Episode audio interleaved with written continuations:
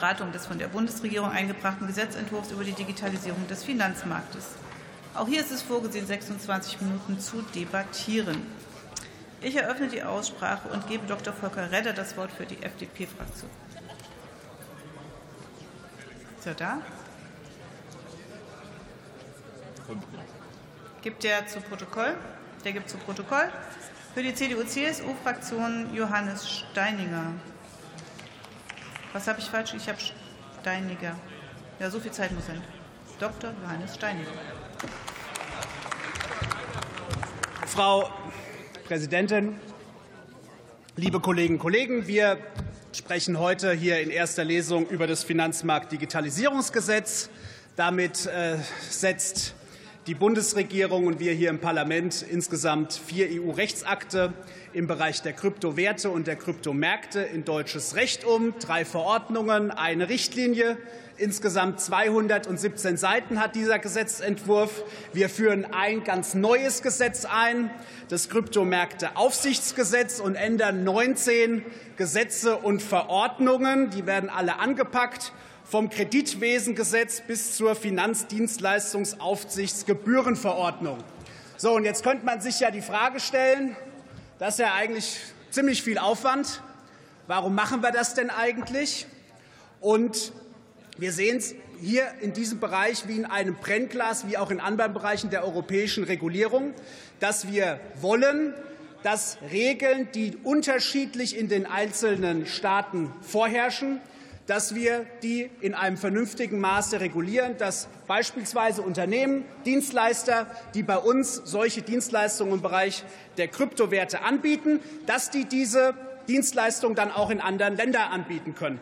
Und äh, da kann ich nur sagen, hier an dieser Stelle haben die Kolleginnen und Kollegen im Europäischen Parlament sehr gut vorgearbeitet. Ich nenne mal insbesondere unseren Kollegen Dr. Stefan Berger von der EVP-Fraktion, der sich sehr verdient gemacht hat um die Mika-Verordnung, dass das ordentlich durchs Europäische Parlament gegangen ist. Und heute äh, setzen wir es dann hier im Deutschen Bundestag ähm, dann auch um in den nächsten Wochen, heute in erster Lesung. Und meine sehr geehrten Damen und Herren, hört sich jetzt alles kompliziert an, aber das ist dann ehrlich gesagt der Wert der Europäischen Union, dass wir einen starken Binnenmarkt haben, dass wir einen Kapitalmarkt haben und dass wir es eben schaffen, dass wir über die Harmonisierung auf europäischer Ebene mehr Wohlstand und mehr Wachstum in Deutschland produzieren. In diesem Sinne ist es erstmal ein guter und richtiger Schritt.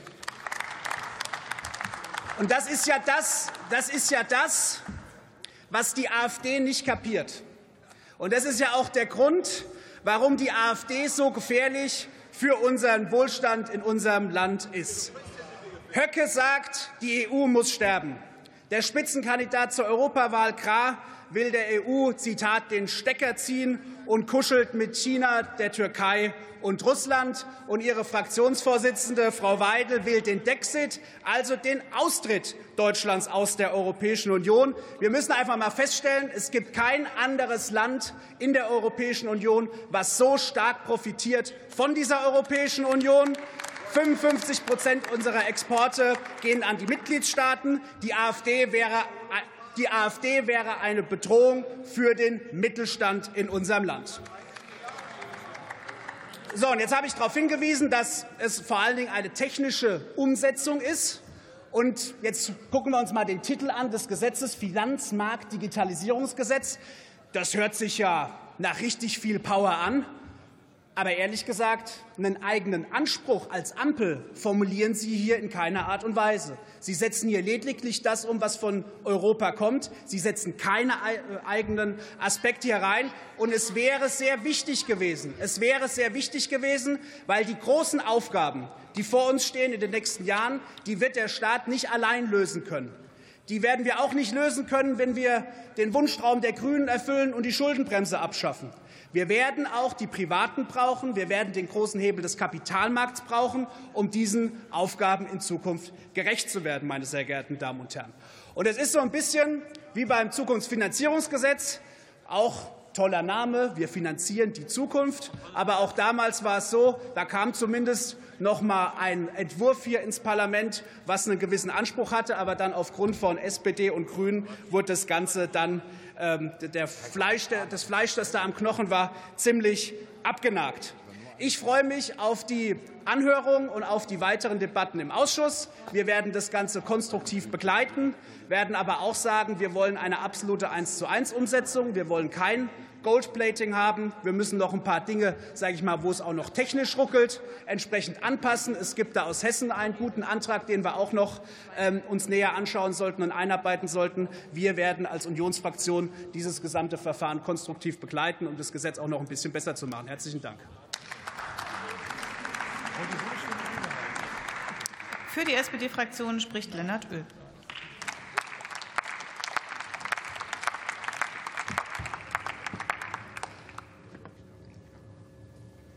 Sehr geehrte Frau Präsidentin, liebe Kolleginnen und Kollegen!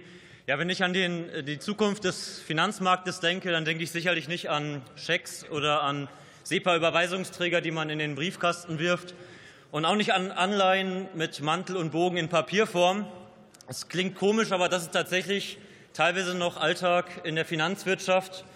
Da spreche ich aus eigener Erfahrung ähm, meiner vorigen Tätigkeit als, als Analyst in, im, äh, im Finanzwesen. Aber wenn ich eines mitgenommen habe aus meiner früheren beruflichen Tätigkeit, dann, dass, dass äh, Digitalisierung die Finanzwirtschaft so stark verändert wie jede andere Wirtschaftszweige auch und dass wir, diesen dynamische, dass wir diese dynamische Entwicklung auch gestalten müssen. Ich nehme da nur das Beispiel Kryptohandel. Das war vor wenigen Jahren noch eine vage, eine vage Utopie. Mittlerweile haben wir es mit dem Zukunftsfinanzierungsgesetz erst möglich gemacht, dass Kryptowerte auch in Publikumsfonds vorkommen können. Das zeigt, dass wir als Gesetzgeber diese dynamische Entwicklung begleiten können. Es zeigt aber auch, dass wir es schaffen können, faire Spielregeln zu schaffen, am besten europäisch harmonisiert. Und das schaffen wir mit dem Finanzmarkt-Digitalisierungsgesetz.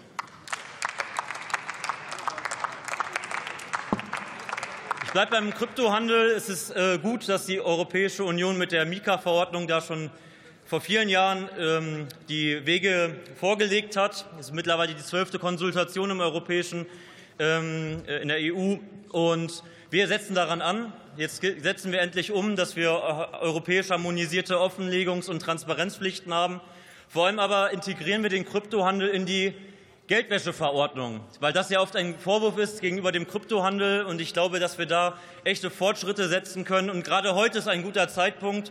Wir haben die Nachricht aus Brüssel vernommen, nämlich dass Frankfurt mit seiner Bewerbung der ersten Klatschen für die Anti-Geldwäschebehörde der EU den Zuschlag bekommen hat. Das ist ein wichtiger äh, Schritt für den Finanzplatz Frankfurt, für Deutschland. Wir werden damit die Geldwäschebekämpfung auf ein ganz neues Level heben in Deutschland, in Frankfurt und werden von hier aus die Regulierung konzentrieren und besser machen.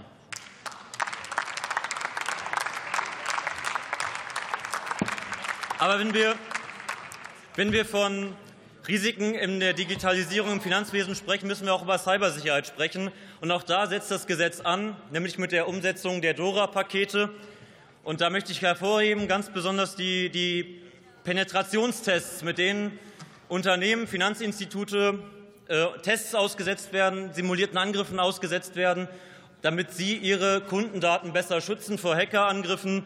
Es ist ein wichtiges Zeichen, dass wir das europäisch harmonisieren, dass wir am Ende für alle Unternehmen in Europa die gleichen Regeln gelten und dass wir da am Ende ein einheitliches Gesetz schaffen. Ich glaube, dafür setzen wir auch hier mit dem Finanzmarktdigitalisierungsgesetz gut an.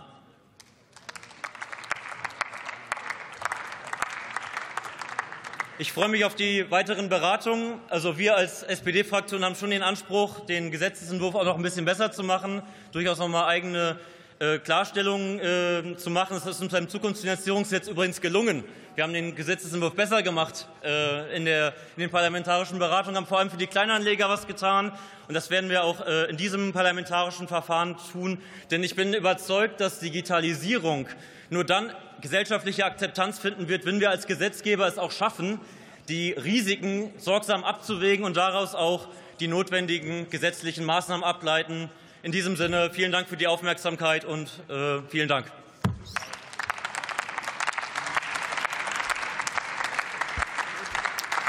Für die AfD hat Jörn König das Wort.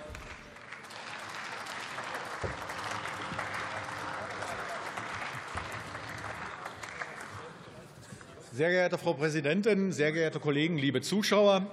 Der Deutsche Bundestag berät mal wieder ein EU-Richtlinienumsetzungsgesetz. Es heißt Finanzmarktdigitalisierungsgesetz.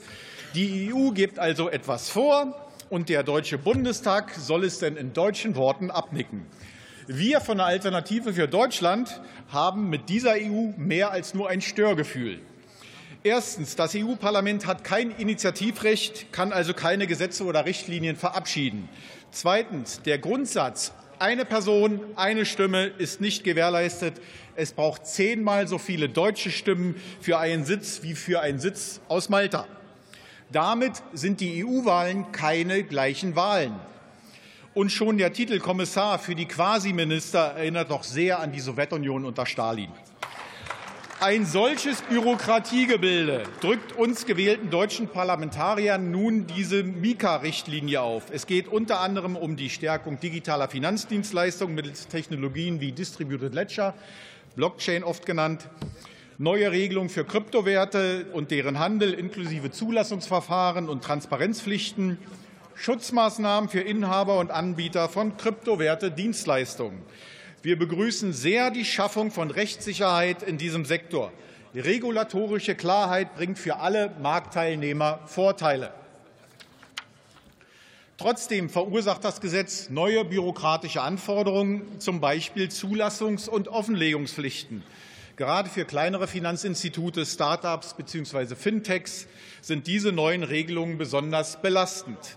Diese ungleiche Belastung könnte zu einer Marktkonsolidierung führen, bei der kleinere Akteure vom Markt verdrängt werden können. Es ist also nicht so, dass mit diesem Gesetz der Kryptostandort, der Kryptostandort Deutschland automatisch gesichert wäre. Hier gibt es noch viel zu tun, und wir fordern die Regierung auf, für mehr Freiheit bei der Balance zwischen Regulierung und Freiheit zu sorgen. Die Überwachungsbehörde für die neuen Kryptogeschäfte wird die BaFin sein. Hier sehen wir großen Handlungsbedarf im Personalbereich. Die BaFin braucht dringend qualifizierte Mitarbeiter in der Kryptoregulierung. Solche Mitarbeiter jedoch können Sie am Markt inzwischen mit der Lupe suchen. Wir haben die Befürchtung, die Entwicklung könnte ähnlich desaströs verlaufen wie bei der FIU. Dort gab es 180.000 Fälle von unbearbeiteter unbearbeitete Fälle von Geldwäsche. Und für einen zweiten Fall Wirecard, den will sicher niemand von uns. Zusammenfassend nicht demokratisch legitimiert, inhaltlich trotzdem ausreichend guter Ansatz, aber mit einigem Korrekturbedarf. Vielen Dank und gute Nacht.